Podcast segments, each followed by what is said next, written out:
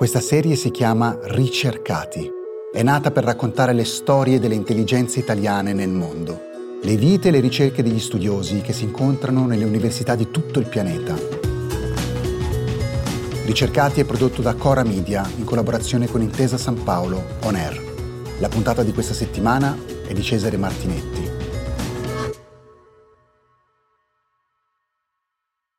La medicina molecolare è eh, lo studio dei meccanismi, in particolare noi ci occupiamo di oncologia e questo significa che vogliamo identificare i meccanismi molecolari che consentono alle cellule tumorali di proliferare, invadere organi, evadere il sistema immunitario, resistere alle terapie anticancro, eccetera.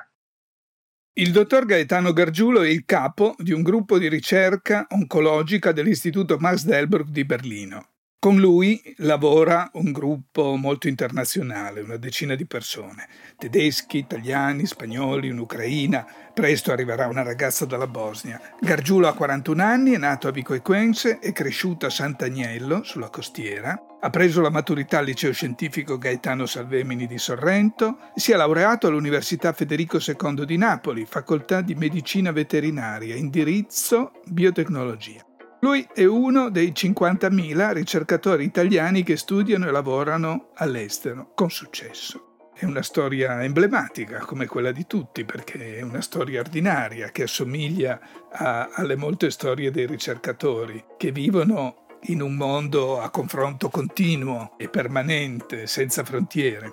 Ma, dottor Gargiulo, ci spieghi bene in che cosa consiste la sua ricerca.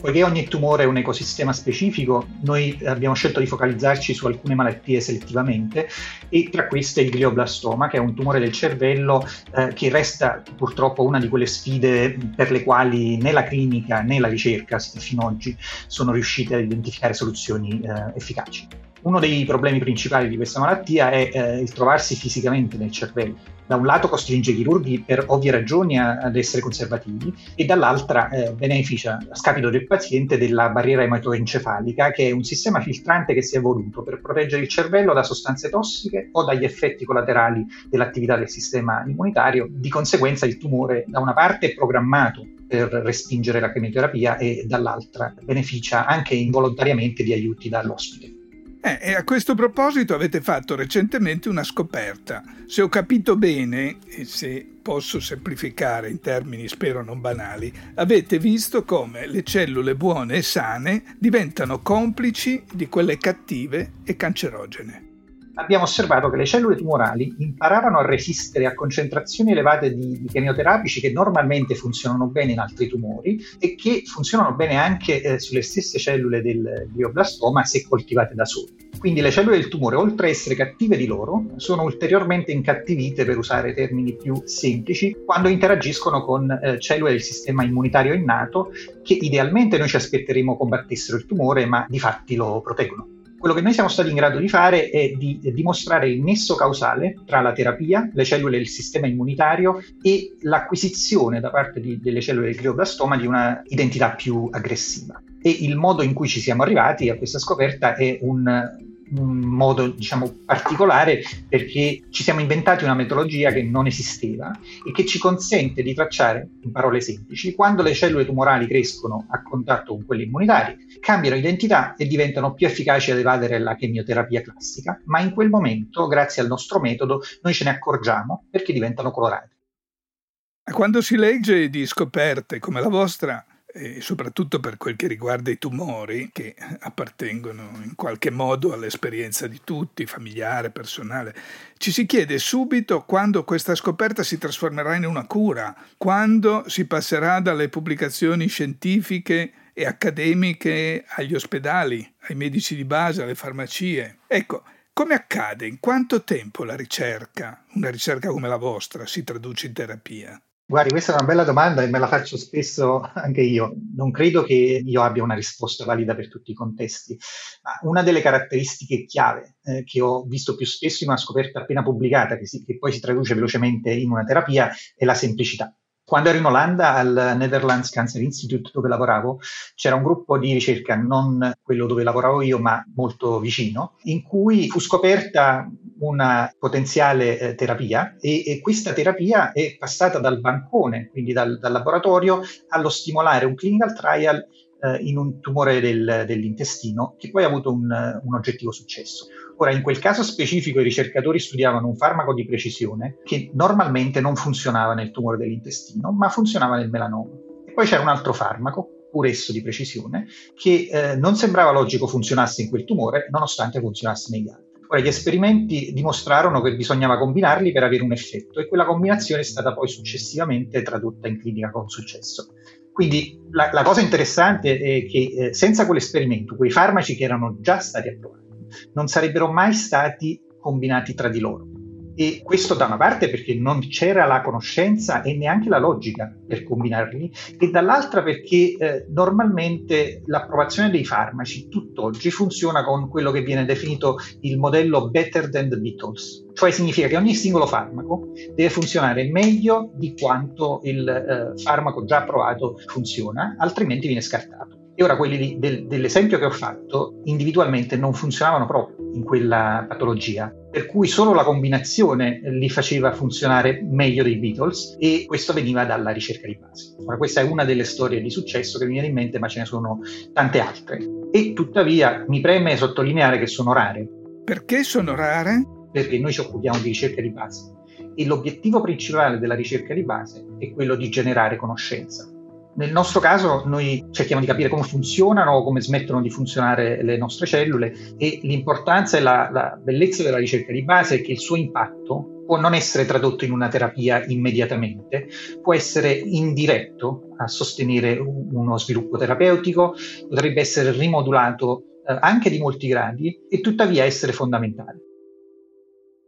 Qui nel suo gruppo di ricerca siete una decina di persone, ma ci racconti come si forma un gruppo come questo? Siete di origine nazionale eterogenea e quindi immagino che anche nella formazione di ciascuno ci sia eh, molta eterogeneità, nel senso che penso che ognuno si sia formato con un suo obiettivo scientifico e che alla fine adesso la qualità di ricerca del gruppo nasce proprio da queste diversità che si compongono. Noi siamo in 10 e eh, come il resto del Max Delbook Center siamo effettivamente eh, abbastanza divisi in diverse nazionalità. Le nazionalità più rappresentate sono ovviamente i tedeschi perché giocano in casa, gli italiani, eh, spagnoli, abbiamo un'Ucraina e eh, ci raggiungerà presto una ragazza della Bosnia. Certamente amalgamare persone molto diverse tra loro fa sì che le esperienze e gli obiettivi di ciascuno di essi possa essere leggermente diverso.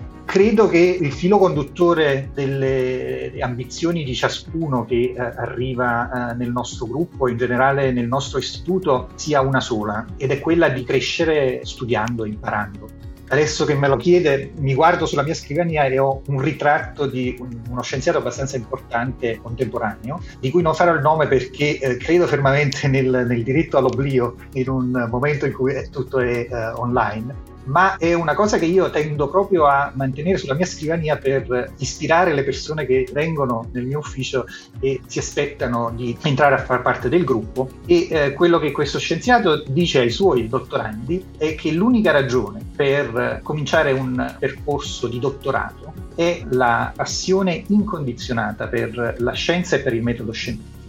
Se questa è la base, qualsiasi sia eh, il tipo di interesse o eh, l'ambizione di carriera che un individuo può avere, questa è certamente una buona base per entrare in un laboratorio di ricerca di medicina molecolare o di qualsiasi altro tipo di iniziativa di, di alto livello con diciamo, la conclusione di questo professore eh, che eh, se non è questa la precondizione, per cortesia fate altro e per carità non venite nel mio laboratorio.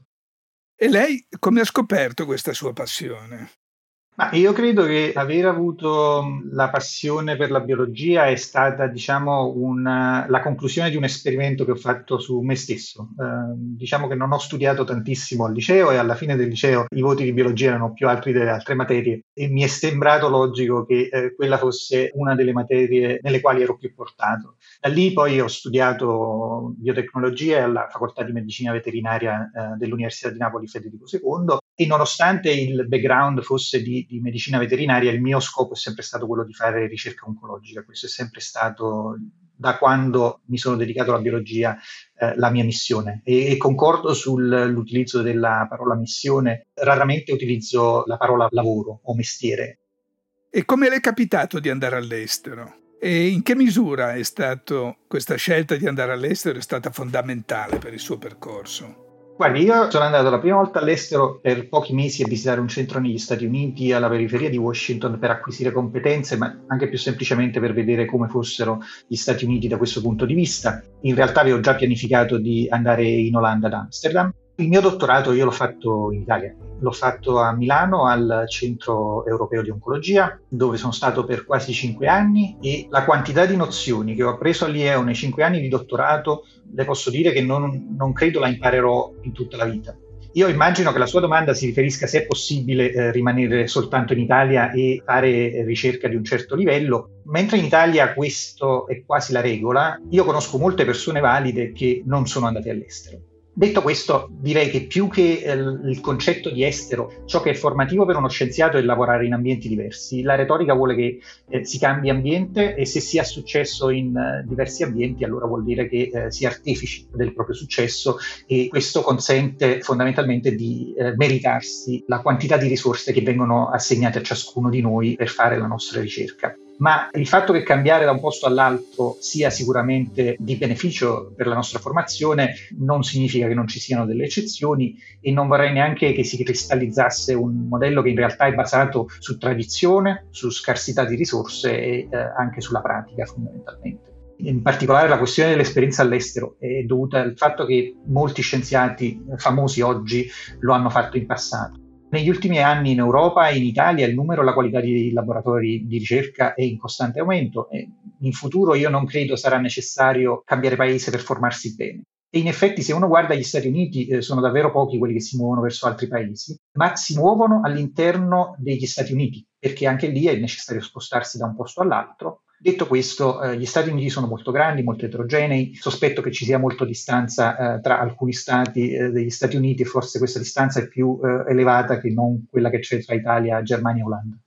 Come si vive in un paese straniero da ricercatori al suo livello? Vivete sempre tra voi, nel vostro laboratorio che diventa una specie di torre d'avorio, oppure vi scambiate, uscite, la vita? Lei è stato sette anni ad Amsterdam, è diventato un po' olandese, adesso è da qualche anno a Berlino, anche qui è diventato un po' tedesco. Quando sono stato in Olanda ho imparato ad apprezzare la capacità degli olandesi di organizzare tutto in modo tale che ci sia spazio per vita privata e lavoro, ottimizzare le risorse in modo tale che non bisogna lavorare il doppio per ottenere la metà di quello che eh, potenzialmente si può fare. In questo devo dire la verità, gli olandesi sono davvero bravi. Eh, in Germania sono da cinque anni e di nuovo sono più spesso circondato da internazionali che non eh, da tedeschi. Berlino è una città particolarmente giovane, quindi forse la meno tedesca di tutte le città però in questa realtà si impara ad apprezzare, secondo me, la capacità che hanno i tedeschi di essere programmatici, eh, di investire una quantità significativa di risorse e di mantenere quel genere di commitment, di, di interesse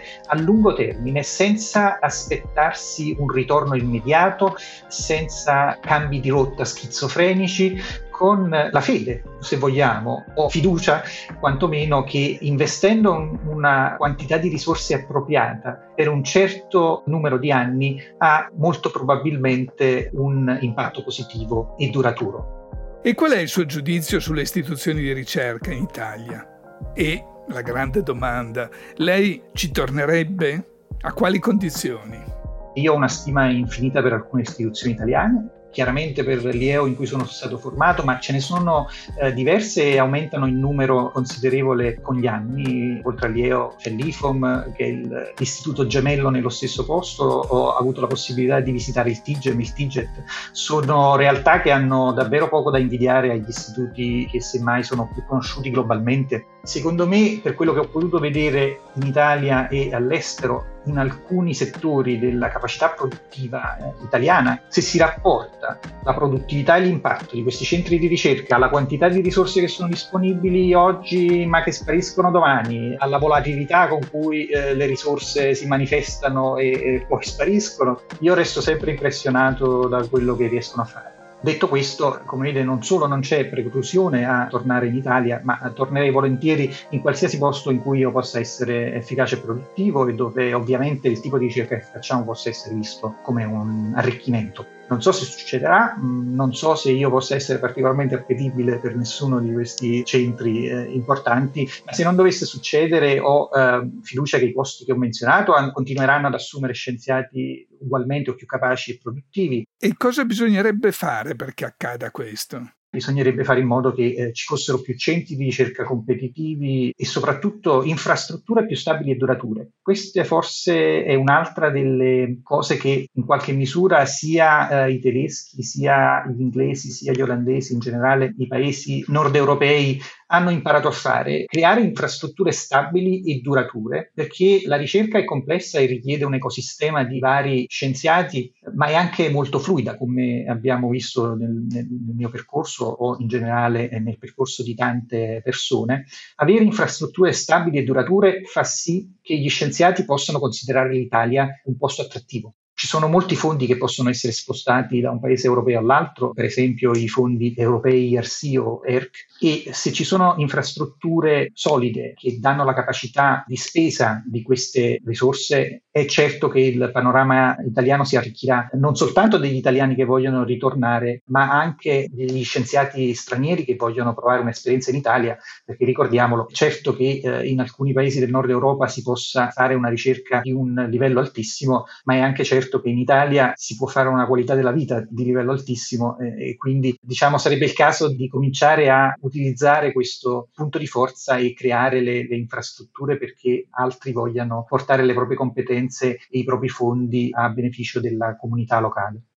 Secondo lei c'è una proposta di fondo, di sistema che nasce dalla sua esperienza concreta su cosa si può fare per creare le condizioni che possono migliorare la vita e lo sviluppo della ricerca in Italia? La carriera accademica è una carriera che è estremamente selettiva e lascia indietro particolarmente un numero elevato di persone formate in maniera davvero efficace, efficiente e particolarmente eh, basata sul, sul metodo scientifico. C'è una cosa che secondo me eh, bisognerebbe considerare, oltre al discorso fatto prima delle, delle infrastrutture eh, stabili e durature per la ricerca di base in sé per sé, magari bisognerebbe creare strutture e delle condizioni eh, ragionevoli perché le persone che hanno questo genere di formazione scientifica di alto livello possano eh, tornare ad insegnare non soltanto all'università, ma proprio nelle scuole primarie e nei licei perché il, il, mondo dei social e della comunicazione ci ha sbattuto in faccia che c'è bisogno davvero di un solido spirito critico nella nostra società futura,